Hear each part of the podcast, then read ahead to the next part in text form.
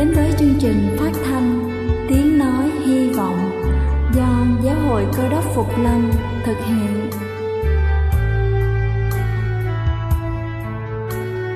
Kính thưa quý vị, Đức Chúa Giêsu trước khi Ngài về trời đã ban cho các môn đệ của Ngài một điều răn mới, đó là họ phải yêu thương nhau như chính tình yêu mà Ngài đã dành cho họ. Quả thật vậy thưa quý vị, tình yêu thương là một món quà vô giá mà Chúa đã ban cho nhân loại và đó cũng là thông điệp mà chúng tôi muốn gửi đến toàn thể quý vị. Nếu quý vị muốn tìm hiểu thêm về chương trình, về niềm tin hoặc muốn nghiên cứu về lời Chúa, xin quý vị gửi thư về chương trình phát thanh Tiếng Nói Hy Vọng, địa chỉ 224 Phan Đăng Lưu, phường 3, quận Phú Nhuận, thành phố Hồ Chí Minh hoặc gửi email cho chúng tôi theo địa chỉ tiếng nói hy vọng amoc@gmail.com. Ngoài ra, quý vị cũng có thể liên lạc với bất kỳ hội thánh cơ đốc Phục Lâm tại địa phương gần nhất. Xin chân thành cảm ơn và kính mời quý vị lắng nghe chương trình hôm nay.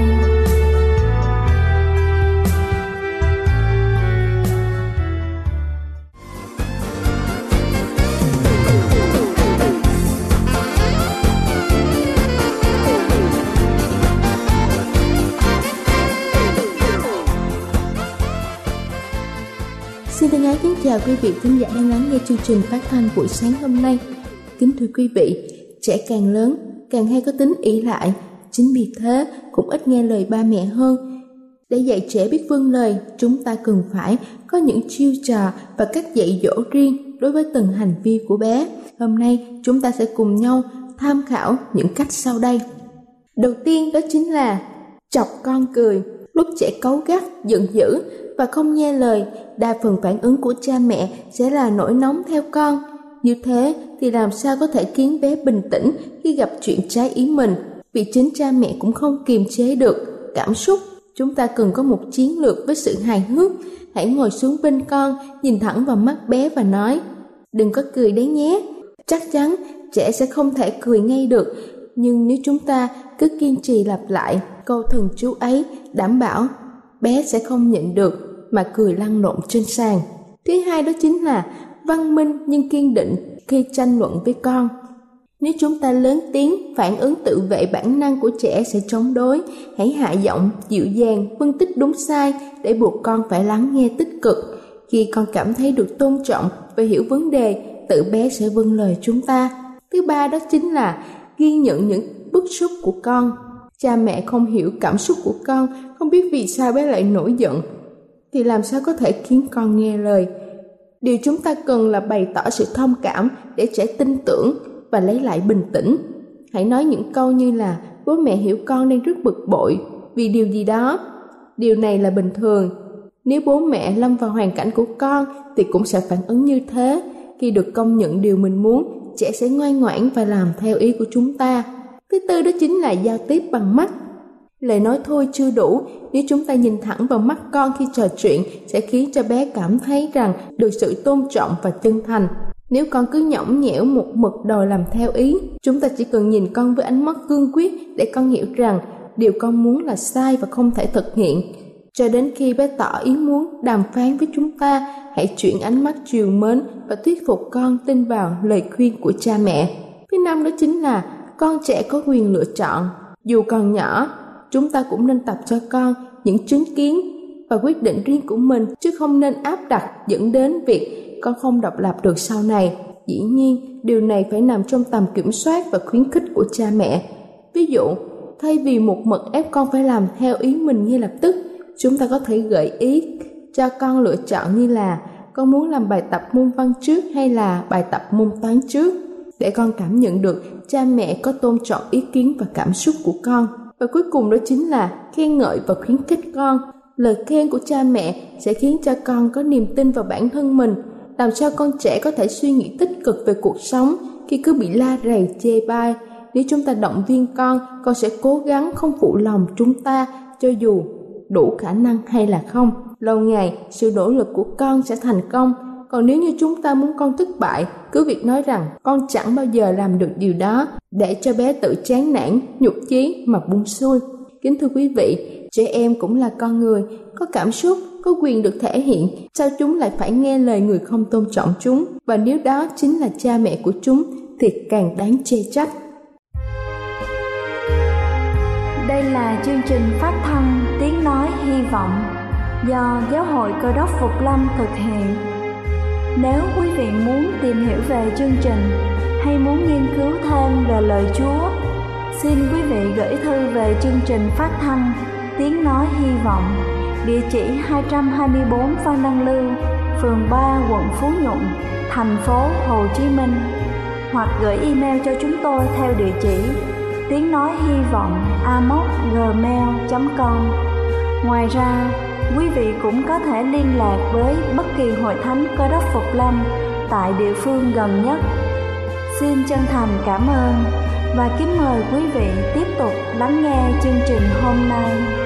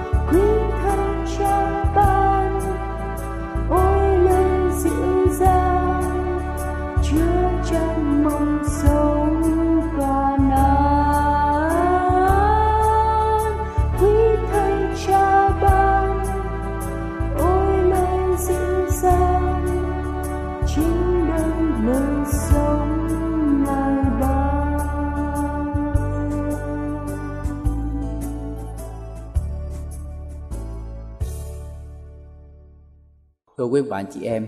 Xin quý bạn em cùng xem ở trong thư gửi cho hội thánh Philadelphia. Câu số 7 thì chúng ta thấy, ở đây danh xưng của Chúa Chúa dùng ba cái danh xưng. Thứ nhất đó là danh xưng Chúa là đấng thánh, danh xưng thứ hai đó là đấng chân thật và danh xưng thứ ba đấng cầm chìa khóa của David.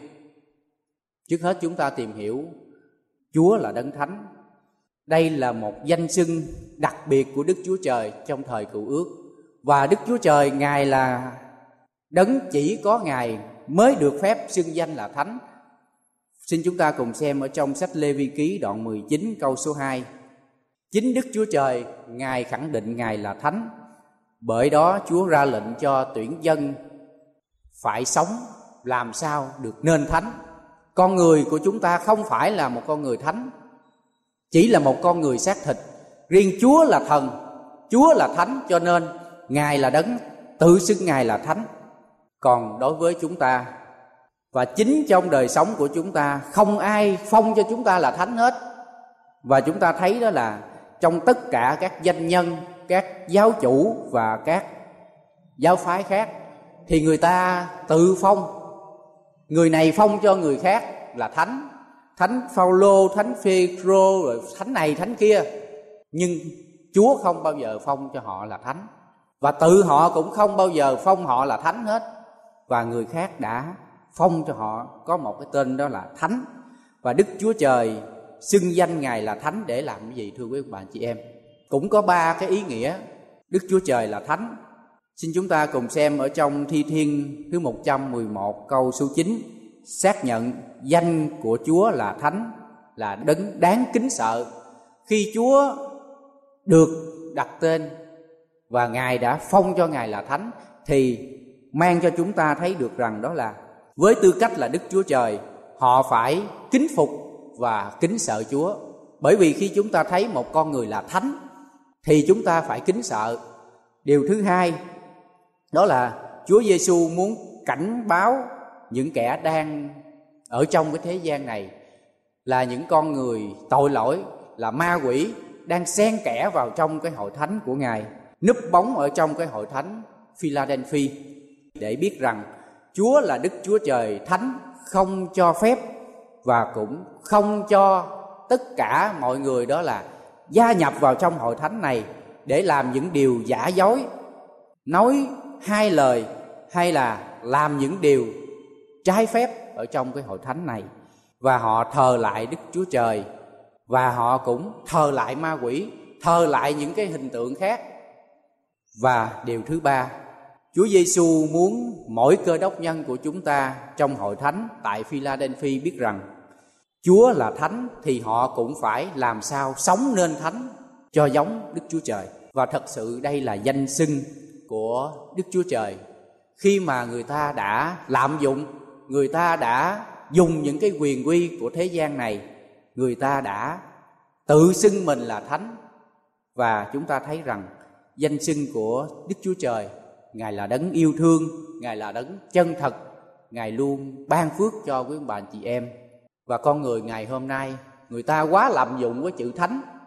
Thì khi nói đến cái gì quá cao siêu thì người ta cũng nói thánh hết trơn một người mà chạy xe quá nhanh người ta cũng gọi là thánh. Người ta làm một cái điều gì đó kỳ diệu người ta cũng gọi là thánh. Hay một điều gì đó quá tệ hại người ta cũng gọi là thánh.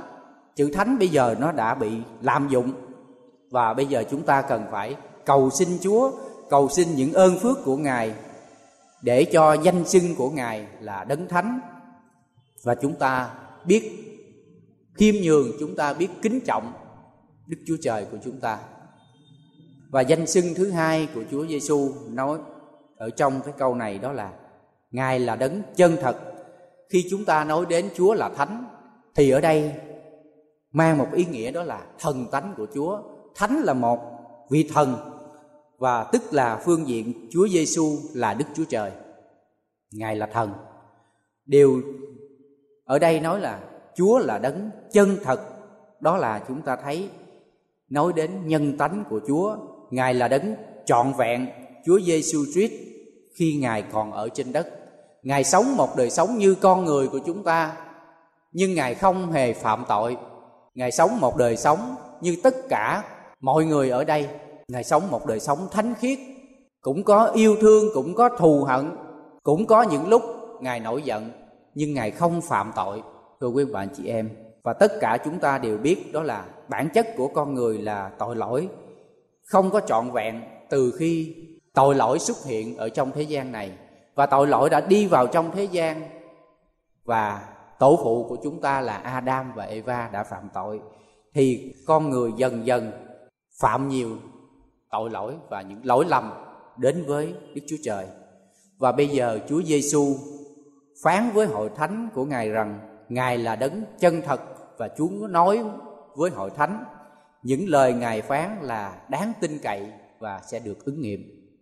Chúng ta đã qua hai cái danh xưng, Ngài là đấng thánh, Ngài là đấng chân thật và Ngài dùng cái thứ ba đó là đấng cầm chìa khóa của David. Đấng cầm chìa khóa là gì thưa quý bà chị em? Chìa khóa là những cái quyền lực, những cái y quyền. Tôi có thể mở những cái cánh cửa ở đây không cần phải xin phép nhưng mà tôi không được quyền đó là làm những cái điều gì mà nó trái với cái lương tâm hay là đem những cái vật này cho người khác. Đây là tôi một cách đó là gìn giữ và bảo quản tài sản của nhà chúa. Chính vì vậy mà chúng ta thấy đấng cầm chìa khóa của david là một cái đấng có quyền lực, có uy quyền ở trong đó.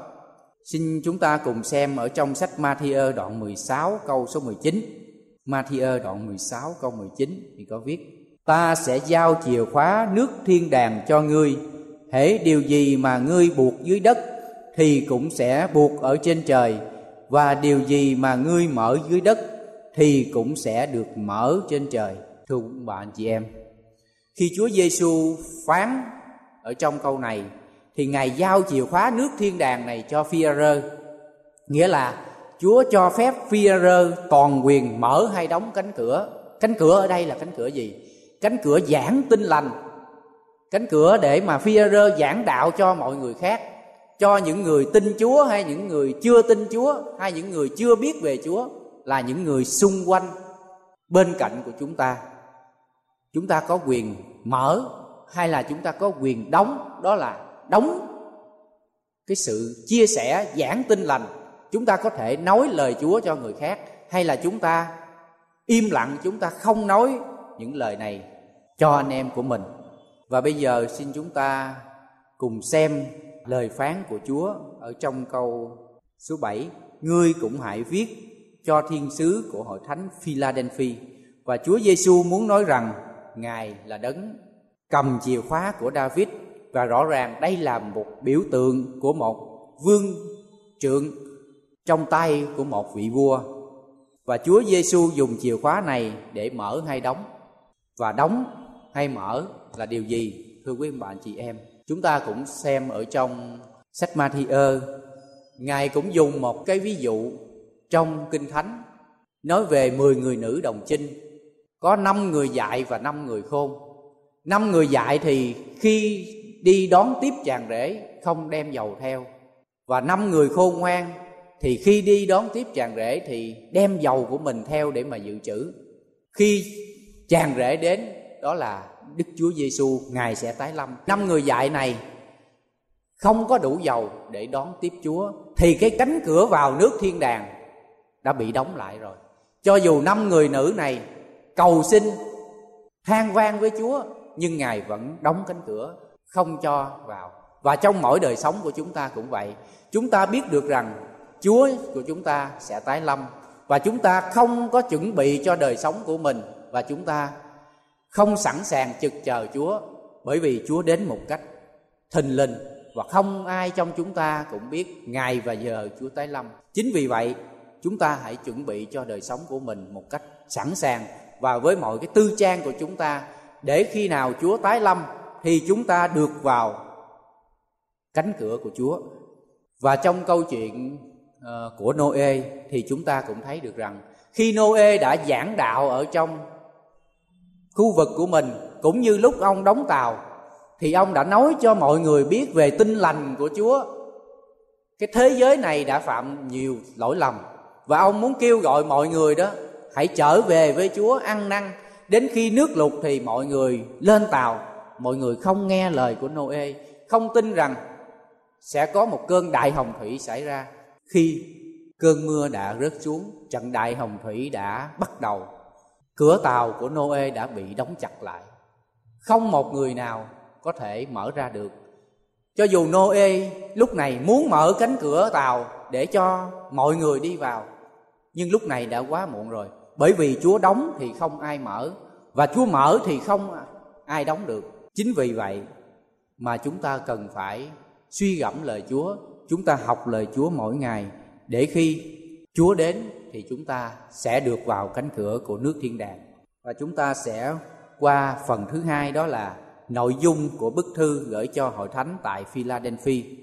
Chúng ta cùng xem ở trong câu 8 đến câu số 11. Ta biết công việc ngươi, này ta mở trước mặt ngươi một cái cửa không ai đóng được, vì ngươi có ít năng lực mà giữ đạo ta và chẳng chối danh ta.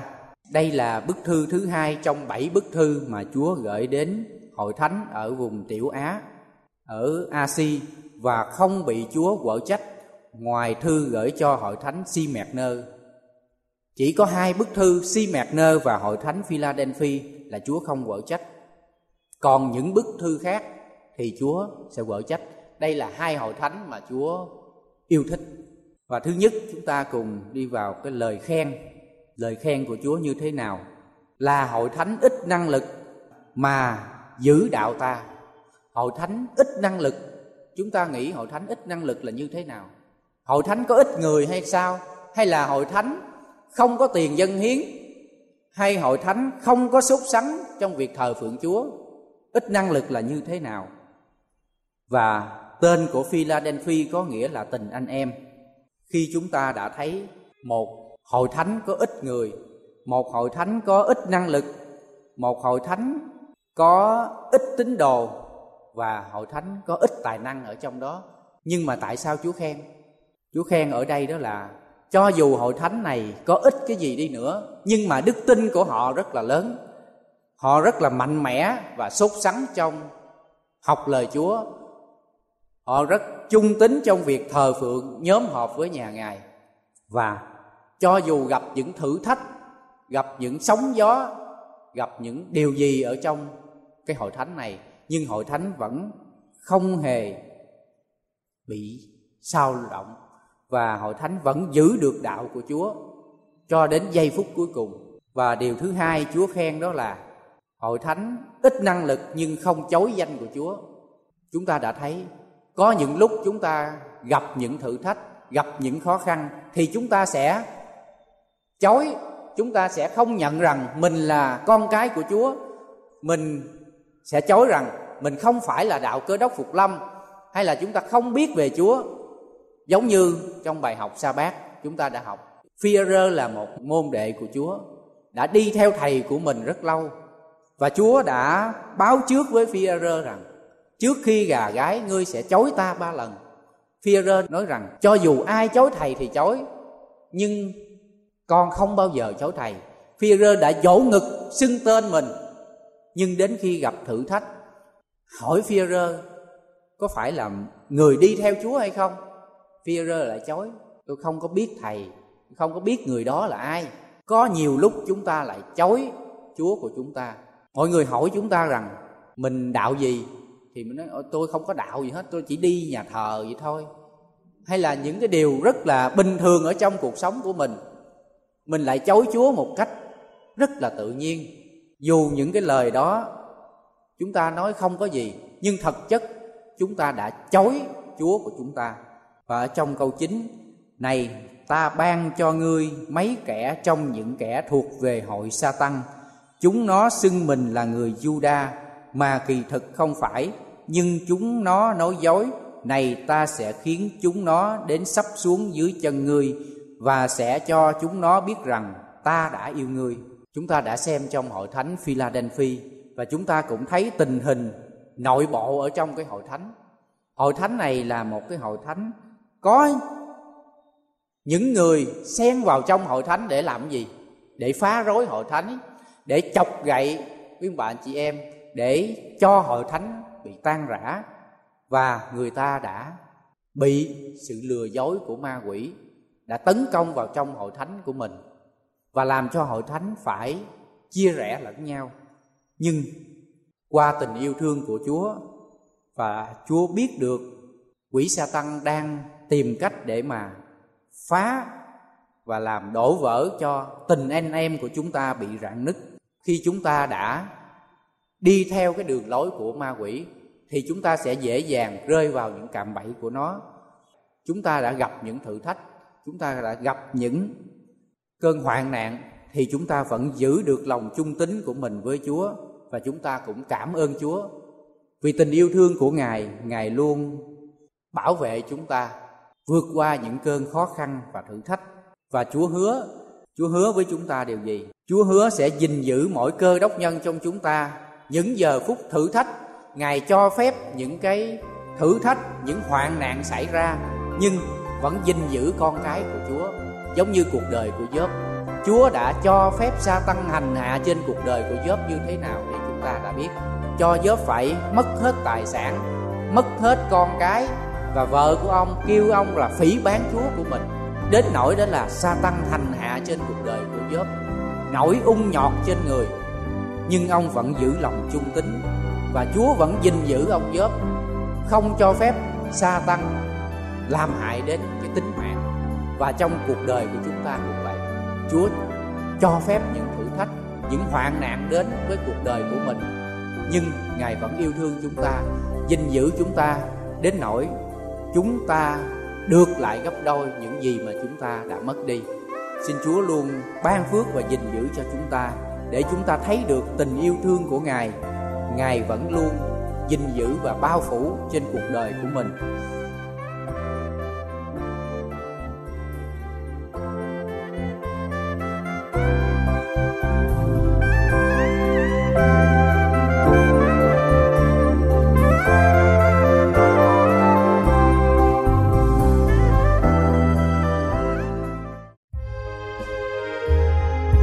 Đây là chương trình phát thanh Tiếng Nói Hy Vọng do Giáo hội Cơ đốc Phục Lâm thực hiện. Nếu quý vị muốn tìm hiểu về chương trình hay muốn nghiên cứu thêm về lời Chúa, xin mời quý vị gửi thư về chương trình phát thanh Tiếng Nói Hy Vọng, địa chỉ 224 Văn Đăng Lưu, phường 3, quận Phú Nhuận, thành phố Hồ Chí Minh hoặc gửi email cho chúng tôi theo địa chỉ tiếng nói hy vọng amos@gmail.com Ngoài ra, quý vị cũng có thể liên lạc với bất kỳ hội thánh cơ đốc phục lâm tại địa phương gần nhất. Xin chân thành cảm ơn và hẹn gặp lại quý vị trong chương trình lần sau.